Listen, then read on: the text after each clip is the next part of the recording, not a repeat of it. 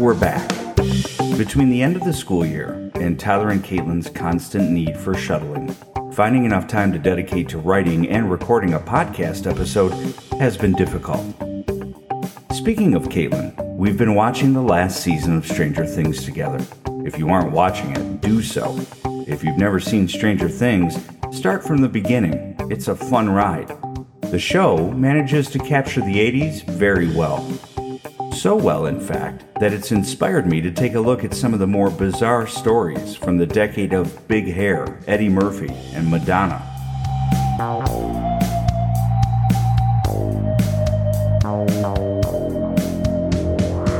While growing up, three bullies stick out in my mind. The first was named Billy, a rotund boy with spiky blonde hair and glasses. He ruled the playground during my elementary school years. I remember him pushing kids around during recess. He was in trouble constantly. He never did much to me other than steal my Twinkies. I managed to keep a low profile. Looking back now and knowing a little better why kids behave the way they do, I'm guessing he didn't really feel like he fit in. He accepted the label that everyone gave to him and ran with it. Who knows what kind of trouble he faced at home? I never knew him well enough to know about his family or where he lived. Even the time he hurt me, I don't think he truly meant to. At our elementary school, we had this metal climbing contraption that we called the magic carpet. Think of wider monkey bars that instead of going straight across looked more like a wave or, well, a magic carpet. Your typical run of the mill 70s and 80s unsafe playground equipment. I like to grip the side edge and swing my body back and forth like a gymnast on the uneven bars. So there I was, all lanky arms, swinging to and fro, when Billy decided to give me some extra momentum. My hand slipped, I flipped, and landed in the dirt on my face. Eyes glistening with tears, dirt in my mouth, blood pouring from my chin, and I remember seeing Billy's face. He didn't mean to do it. He wasn't proud of it, but he had to act like he was. In what could be the ending of a movie, our sixth grade class party was at a swimming pool. I was never a great swimmer. While all the kids splashed and had fun, I somehow drifted out to the deep end. While my friends thought I was goofing around, pretending to drown, Billy could see that I was actually in trouble. Like a mother duck helping the stray duckling, Billy swam over to me and pulled me over to the side. He didn't say anything to anyone, and after that year, I never saw him again. Bully number two came along in middle school. His name was Dan. Dan lived down the street from me. In fact, his parents still do. My proximity to him may have saved me from becoming a victim. At times, I almost felt like that little kid with the hat who hangs around with Scut Farkus in Christmas Story. I was his crony, maybe. Minion, perhaps. I never helped him beat anyone up, but I would tell him how cool he was for doing so, and I would share any gossip that came my way. Side note, for around 30 years, I thought Scott Farkus's name was Scott Farkus. But it's Scut, S C U T. Maybe you already knew that. I had to stand at a bus stop with the kid every day.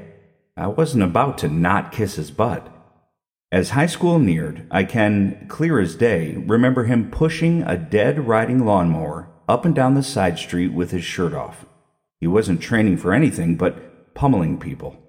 I'm fairly sure he ended up in juvie, or maybe joining the army or something. He just sort of went away. He always had girlfriends that were like five years older than him, too. It was weird. The last thing I knew about Dan is he was running a shady tree removal service and conned me out of a couple hundred dollars.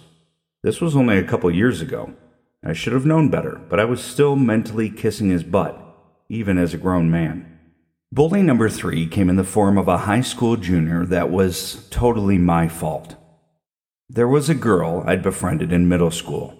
She was a seventh grader, I was an eighth grader. She was a cheerleader, super cute, but way too advanced for me. I was friends with her, nothing more. One day, over the summer between eighth grade and high school, I was at something called Rock and Bowl for a teen party. I was hanging out with this girl and our mutual friends we were probably dancing to Kid 'n Play or Salt-N-Pepa.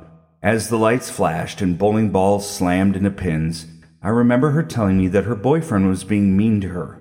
So I said, Well, I'll kick his ass for you. The summer went on, and I thought nothing of it until the first day of my freshman year of high school. As I'm struggling with my backpack and finding a place to sit, up walks a thick, muscular junior named Matt. He said something witty like, This is strike one. Strike two, and you're out. as he jabbed a finger in my chest.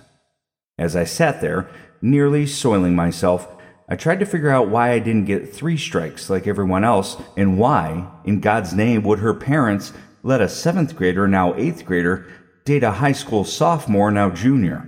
She had apparently told him what I said after they had reconciled in the back of his Ford Escort. He'd been waiting for weeks to meet me. That was my introduction to high school. He never laid a finger on me, but I would have preferred he did just to get it over with. He may have never thought about it again, but I walked the halls every day that year like a shadowy ninja, avoiding any place he would be, scared that today would be the day. A fun twist ending to that story is that I DJ'd his daughter's wedding a couple of years ago. He doesn't remember any of that, and he's, sadly, really nice now. The 80s were full of bullies. Stan Gable from Revenge of the Nerds, Mick McAllister from Teen Wolf, Ace Merrill in Stand By Me, Chet from Weird Science, The Heathers, Johnny Lawrence from Karate Kid. I hated him. And of course, who could forget Biff Tannen from the Back to the Future trilogy? So the 80s are kind of known for their bullies, Billy from my elementary school included. Let's take a look now at one of the worst bullies of that decade. It's a little known story from Missouri that's hard to believe.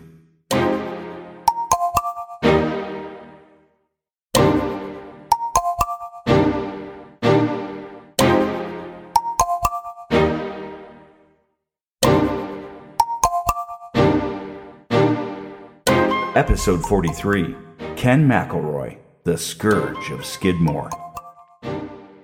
Ken Rex McElroy was born on June 16, 1934, in the small town of Overland Park, Kansas. Soon after his birth, the family moved to Quitman, Missouri, before settling down in Skidmore. McElroy was the 15th of 16 total children born to Tony and Mabel McElroy. The family was poor and farmed to make ends meet. At the age of 15, Ken dropped out of school, never finishing the eighth grade. In his teens, he gained a reputation as a thief and womanizer. In March of 1955, at the age of 20, McElroy was arraigned on charges of statutory rape. He was released on a $1,500 bond. The victim, a 14 year old girl, refused to testify, and on March 29th, the case was dismissed. This would be the first of many times that McElroy would find a way out of trouble. In October of that same year, he paid a small fine of $6 for driving without a license, and in September of 56, he was arrested on charges of careless driving. At some point in the late 1950s, McElroy married his first wife, Sharon. Sharon was only 15 when they first met. In between beatings, Sharon had two children with him. After the birth of their second child, McElroy found a new, younger girlfriend named Sally. She was only 13 when they met, with Ken now being around 27. Over the course of the next few years, he'd have three kids with Sally and two more with Sharon, bringing the total number of offspring up to seven. During that time, McElroy invited Sally to come live on the family farm with his wife Sharon and two kids. In between making babies with underage girls, McElroy found himself in and out of trouble. In January of 1962, he was arrested once again for driving without a license, and this time he was caught having false, out of state tags on his license plate. Six days later, one of his wives slash girlfriends gave birth to a baby, and a day after that, he was in trouble for careless and imprudent driving and speeding. That's sort of the way his life went legal trouble, baby, new girlfriend, legal trouble, baby. In 1963, another McElroy baby was born. In 1964, now at 30 years old, he was arrested on new charges of statutory rape with another 14 year old. 1967 saw him arrested for outstanding parking tickets. McElroy quickly became bored with Sharon and Sally and their combined seven children, so he went out and found another underage girl. Alice Wood became McElroy's second wife and third baby mama after he moved out of the home he shared with Sharon and Sally and moved in with Alice. As was the case in his former relationships, he was abusive to Alice, and the moment she gave birth to their son, McElroy's eighth kid, she moved back into the home of her mother and stepfather in the next town over. McElroy was enraged and quickly phoned her house, launching into a tirade and demanding she give back his son. Alice's stepfather attempted to stop McElroy and was shot in the leg. He'd surely see the inside of a jail cell this time, right? Not so much. He was arrested on assault charges, but as he'd done in the past, McElroy used scare tactics to keep his victims from talking. He threatened the stepfather with killing his entire family. He'd follow him on the road and sit and stare at his house at night. Alice's stepfather eventually refused to testify and dropped the charges.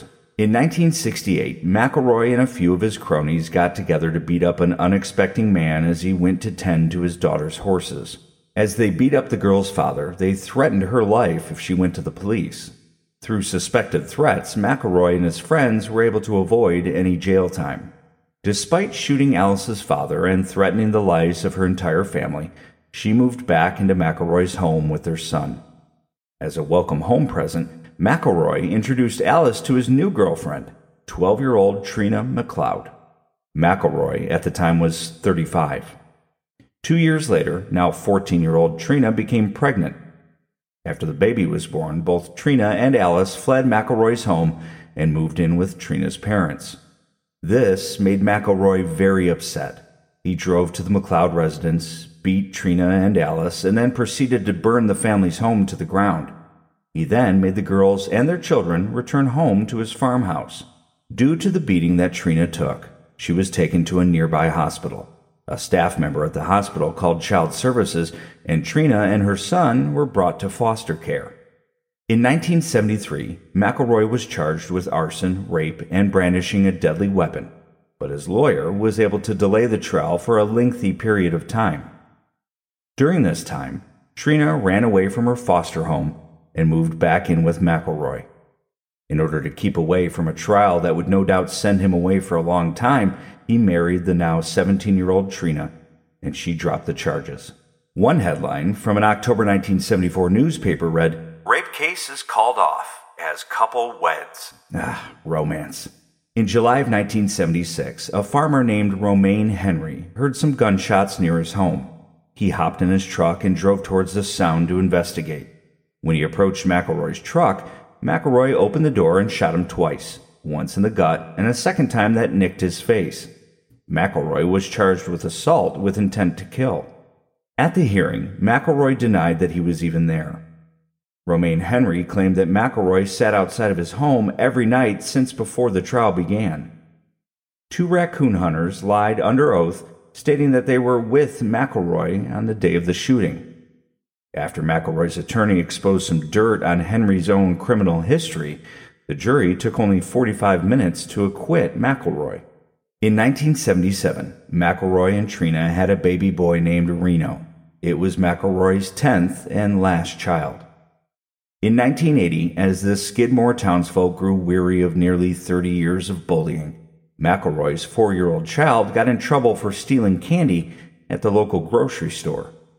The cashier held the girl until her mother was found, and the store's owner, 70 year old Ernest Bowenkamp, and his wife Lois talked to the girl. When word got back to McElroy, he began stalking the Bowenkamp family. Eventually, he showed up at the grocery store and threatened Bowenkamp with a shotgun. As the two argued, McElroy shot Bowenkamp in the neck. The 70 year old survived, and McElroy was arrested and charged with attempted murder. Finally, after dozens of court cases, McElroy was convicted. Instead of going straight to prison, he was freed on bail pending his appeal.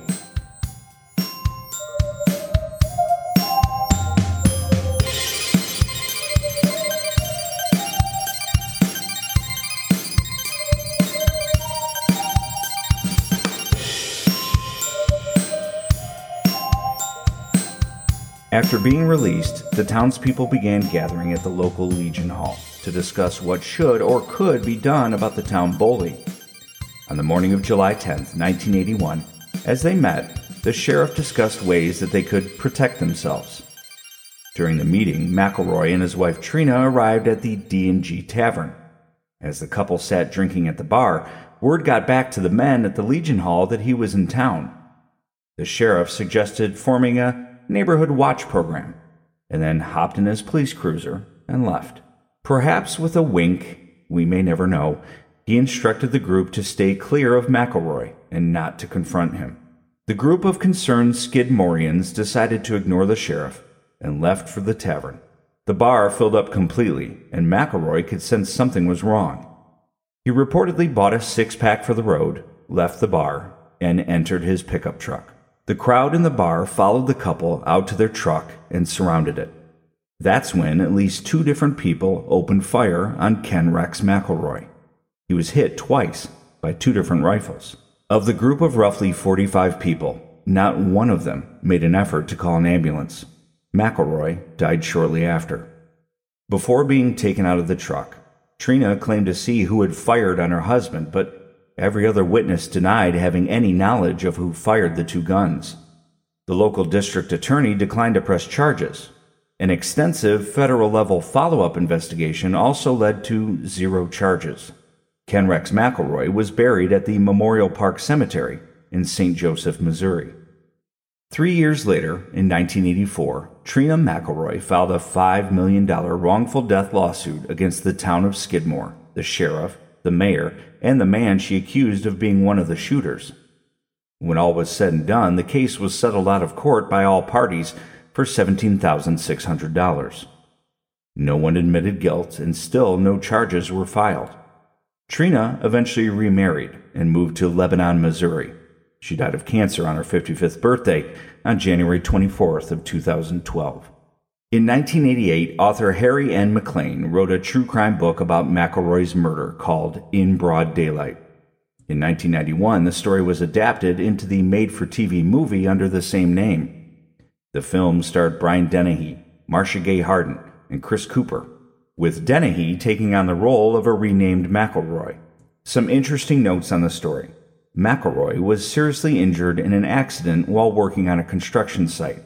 A heavy steel beam dropped on him, causing possible and probable brain damage and severe chronic pain. While he'd already been a bully and criminal, some townspeople believe the injury only exacerbated his behavior and temper. The nearest police department to Skidmore sent out an officer whose only job was to watch over McElroy and stop any incidents that arose. After McElroy caught wind of what was going on, he confronted and threatened the officer, who then called for backup. The police refused to come help. The officer apparently turned in his badge and quit the next day. His Kansas City lawyer, Richard McFadin, helped the 270 pound McElroy get out of at least 20 indictments. There were some that believed McFadin was also a lawyer for the mob. Whether that is true or not is largely unknown. What is known is that due to his size and his lawyer, McElroy felt invincible. As far as the town of Skidmore goes, there aren't many people left alive or who are still living there who know what happened on that day. As of the 2010 census, there were barely 250 people living in the area. Despite its dwindling population, Skidmore has been in the national news for the wrong reasons on two more occasions. On April 11, 2001, a man named Branson Perry vanished from his residence on West Oak Street in Skidmore. Ground search parties were organized by the Nodaway County Sheriff's Office within a 15 mile radius of the Perry residence.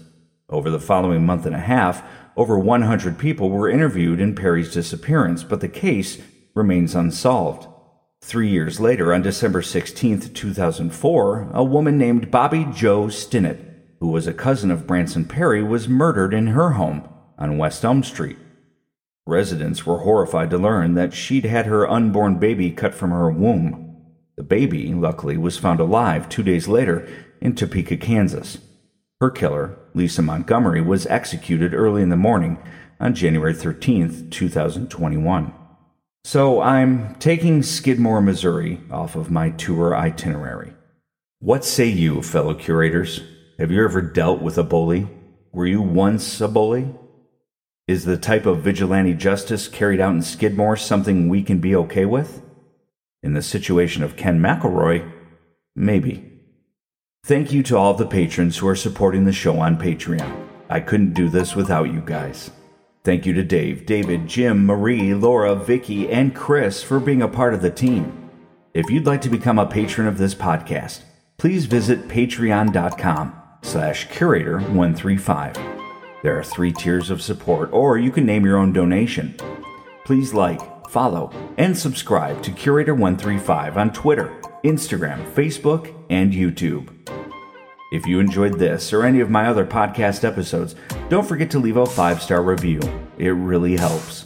As always, thank you for listening, and remember be good to one another and be creative. The world needs you. One, four, three.